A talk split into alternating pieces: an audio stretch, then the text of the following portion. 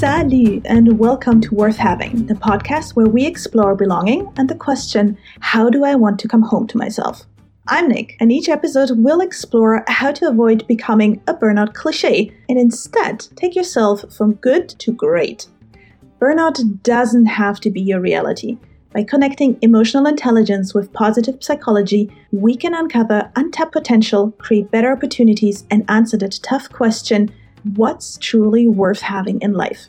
Join me, and together we're going to figure out how to take back work-life control. Because as a designer, I craft strategies for regenerative leadership, and I simplified a conversation around self-leadership and self-efficacy. Because to belong means no one has to do this alone. And with that said, you're always welcome here because you do belong. Thanks for joining me on this adventure. Let's get started.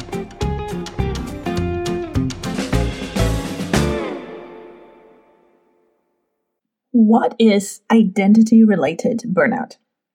So once upon a time, midlife crisis used to be a topic. It's the phenomenon amongst people that have, to societal standards, quote-unquote made it. They're financially affluent, successful, and accomplished. But they also got to the point where they question whether their life and what they do with it actually, truly is really meaningful. They ask, do I want to continue on my path or do I need to reassess and reconstruct? And when I grew up, my parents' generation used to condescendingly smile at people like that because it was considered as such a luxury problem to have. It was like they said, oh, poor little rich person, you have so much that you have the option and are actually considering to throw it all overboard and start something new afresh. Or, oh, poor little rich person, so now you have to double and triple down on buying things that reaffirm visually that you actually really, quote unquote, made it. So you need to show yourself without any shadow of a doubt that the path that you've been trotting on so far has to be the right one. Simply because, well, just look at all the things you can have, all the vacations you can make, and all the lookalike people that you hang out with. Now, that could be a predominantly immigrant-specific reaction to this conflict of the soul, because my parents and their friends did not feel like they had the same options. But I also remember very settled, local, and very affluent parents of friends make sneering comments along the lines of, self-doubt is a sign of weakness. If you can't be positive about your choices, you're by definition not confident. And if you're not confident, how the heck did you get into this position of having the luxury of having a crisis of meaningfulness in the first place? If you were a person in midlife crisis, it didn't matter which way your reaction was leaning towards, whether you decided to break with your current life and start afresh, or if you double or triple down on convincing yourself that all your past choices were the right ones to take, and the only right decision from here on onwards is to continue as you were before. In both cases, you've become a cliche. Okay, so I know that you know what a cliche is, but for the sake of being thorough, let me state the official definition that I found. A cliche is a phrase or expression that has been used so often that it has become overused and lacks originality. Clichés are often seen as uninspired and lacking in creativity because they have been used so frequently that they have lost their impact and wit. They are typically used to describe situations, emotions, or expressions that are common and familiar to many people, but because they are so widely experienced, they also became stale and predictable.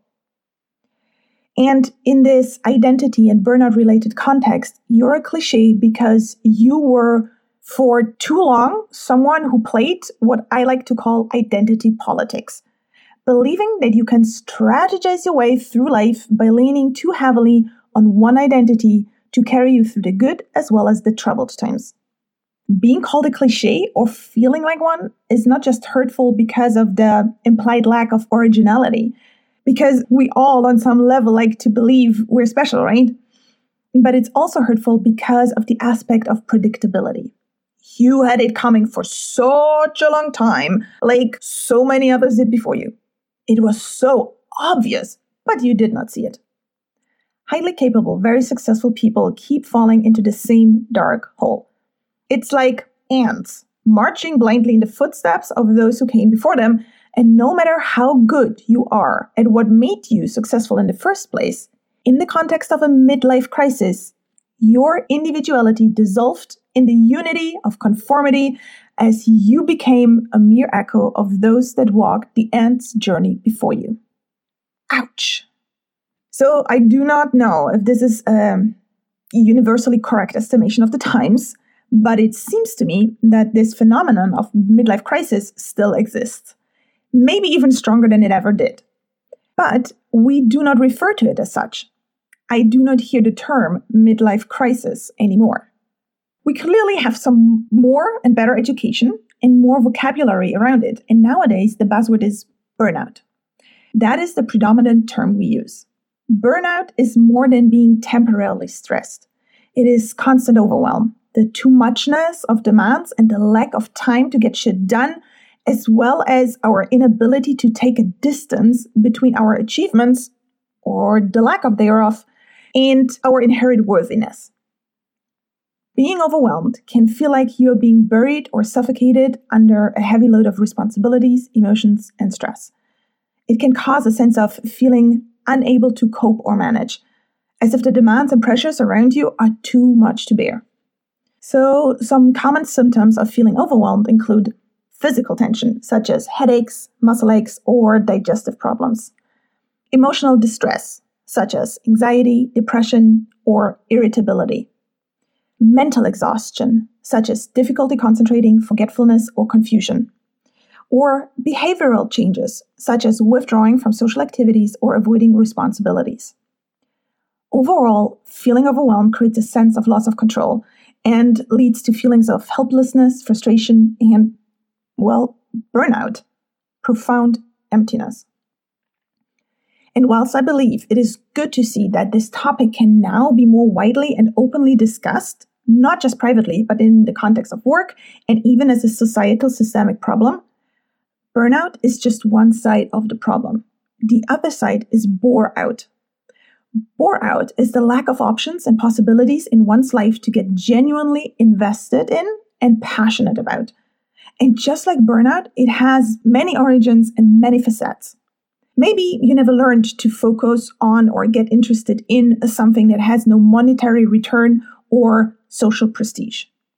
Maybe you had no other option than solely investing in one activity because it was either make a living or be poor and not be able to provide.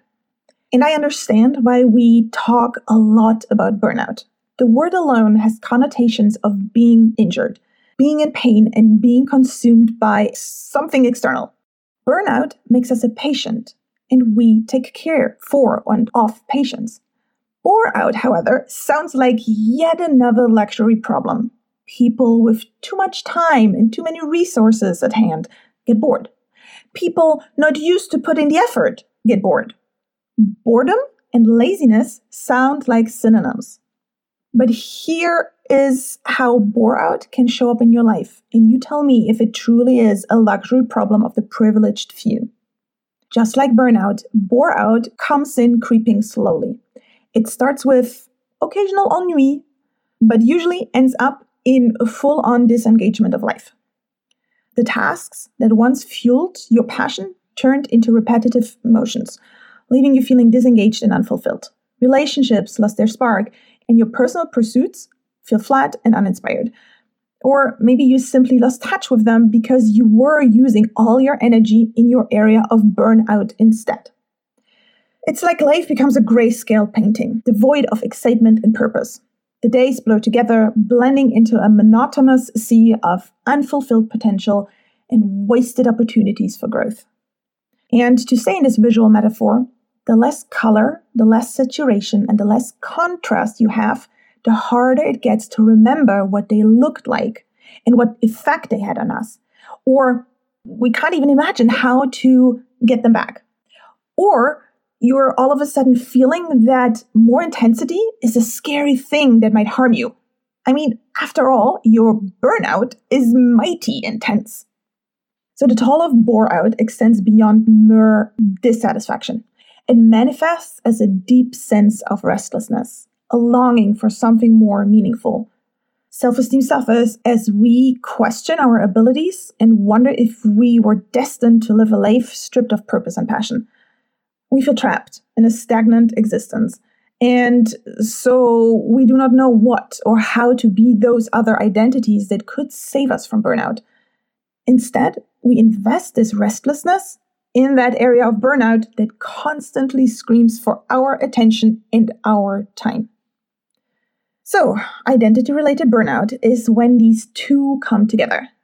Burnout as the overemphasis and overstimulation of one of our main identity, and a massive, massive understimulation in all other areas of life that could potentially widen our field or broaden our personality and the experiences we have. Plus, the cliche aspect. Burnout, boreout, and the predictability that everyone in your entourage sees, but you as the affected one don't. So I know that this is a very, very crude oversimplification of the cause, and the patterns are clearly much more complex than what I'm about to give you as examples. But I believe we've all seen the cliche parts depending on whatever people's main identity is. So there's, for example, the finance person, the economist, whose crisis is that he all of a sudden grows a conscience and decides to become a Buddhist. Okay, that's exaggerated. But, at least he decides to become a physiotherapist and wants to heal people instead of taking an overpriced commission for shifting people's money digitally from A to B. Or the other way is, he just triples down on growing his wealth with the promise to do good with the extra cash. And some factually do donate, but most donate to themselves in form of more overpriced status symbols. I mean, just look at TV series like Billionaire. There is a grain of truth to those stories, which is why we like to watch them. Or let me give you the example, there are those that work in care and end up in their cliche crisis of compassion fatigue. And they either break with this lifestyle and pivot into something where they can live a more quote-unquote selfish side that has to do with self-expression. And they start an Etsy shop selling their woodwork or handcrafting earrings from plastic beads imported from some foreign country with cheap-ass mass manufacturing, rather than caring for others.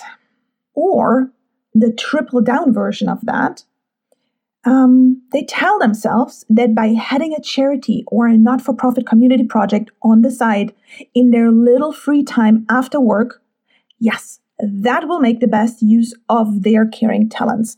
And so they stay on their path. And then, example number 3, there are the expats that get confronted with the harsh reality of international life and that their hunger for adventure and living an exotic, quote-unquote exotic life out of their cultural ordinary does not compensate for the possible regret they worry will mess up what could be a perfectly fine and full life full of reliable belonging back home. It is one thing to make an honest mistake and then deal with the consequences, but it is a complete other thing to realize that your choice to live abroad does not add the value and richness of flavor you were hoping for. And that if you still continue to hold on to what you fear might just end up being a short-lived, immature dream, will screw you over in the long run. You will screw yourself over in the long run. Those people faced with an unfulfilling expat life usually end up going home after some time, deciding that the sacrifice of predictability is not worth the cost of fundamental regret. Or they'll stay, but somewhat bitter because they feel, or they actually truly can't go back. And they live what I like to call the angry immigrant life. You decide which one is the break and which one is the tripling down expression of their crisis. Again, these were just some examples and really shortened, streamlined, but I'm sure if you dig in your head to find examples of people who have been through midlife crisis, you'll find those were identity related. And if you have people in your entourage dealing with burnout, or you're fearing that they're heading right into one, you will surely also see that on the other side of burnout, they have an equally heavy case of bore out in the rest of their life happening. So here you go. Identity-related burnout is an overemphasis of one dominant identity, making it your number one identifier of self-worth, whilst simultaneously underserving other identities you have, and therefore experiencing burnout and bore out at the same time. There is a difference between having a role and living an identity. A role is something you can put down or take off like a jacket. It is also something where you can perform easily, at least for a certain time. So you can temporarily show up as someone you are actually not. An identity, however, is something you've internalized, and even if you wanted to, you cannot not be yourself. When life gets hard and we don't feel we belong, or we feel like our life doesn't belong to us, or we fundamentally feel like this is not the way our story is supposed to go, then we've usually treated an essential part of ourselves, so an identity piece, like a role. This means either pretending we're someone we're not, or being overly performative on the long run, very, very long run. Or we've adopted something that was meant to be a role that we've played and were supposed to put down whenever it became too heavy as an identity. We trained ourselves to give it so much weight that it has become a defining piece of our being when it actually shouldn't. So what can you do with all this information? You can either look at your area of burnout and take the widely established performance coaching approach. So that means you look at your mental and behavioral patterns, make adjustment to your decision-making and time management approach. You practice becoming a better communicator, and damn it, finally you learn to set better boundaries. So some people need to learn to set boundaries with other people, and other people do need to learn to set better boundaries with themselves. Many successful people simply have become addicted to showing off and being seen as someone with exceptional work ethics and the related results. And this is all good and fine, but I think you can tell by my tone of presentation that I'm not a great fan of this, simply because it feels like squeezing an already drained cash cow even further. I do not know about you, but the idea of spending even more time, even if it's just mental spent time, in an area where you're already spending too much time, that does not sound healthy to me. I do not know where I would take the energy, the reservoir from, to deal with the area of life that is already frustrating me. Instead, I much prefer what positive psychology is all about, extending what is good and make it great. Whereas regular psychology focuses on pathologies, so where the mental state falls into illness, positive psychology looks at what is already sound, what is healthy, and how to make it a strategy for well-being. So it's not just about fighting the bad, but actively building the good and make it great.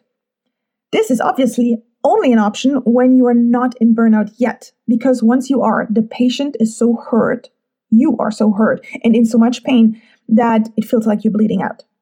But if you're not there yet, if you're realizing that something is out of balance and you've lost control and you want to take over the reins again, then investing in building up your other identities is a very smart strategy.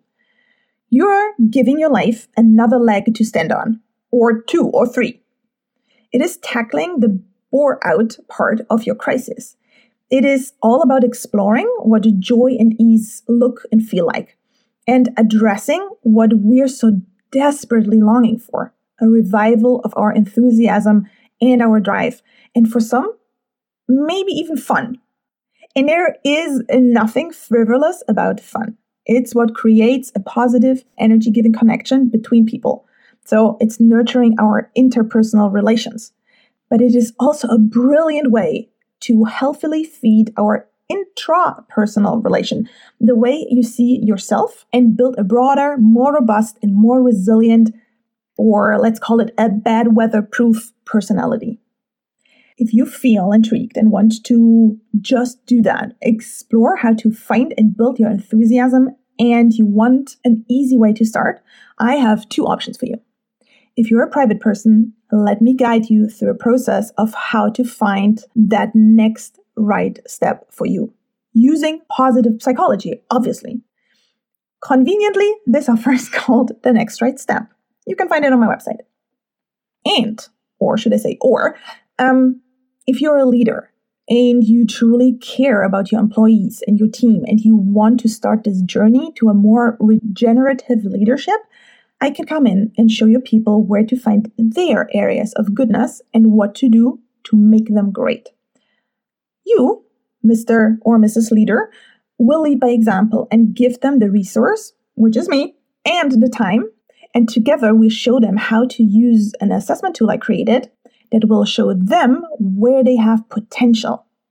Not in order to harvest their energy that they are already using to fuel their work time, but to build resilience and resources of regeneration outside their work identity.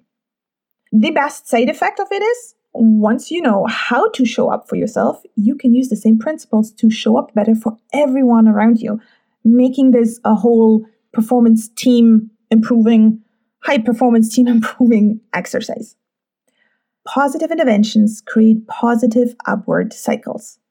This offer is called Seeking Potential for Regenerative Leaders. If you want to read up more on this, I created a white paper on the subject and you can download it right beneath here.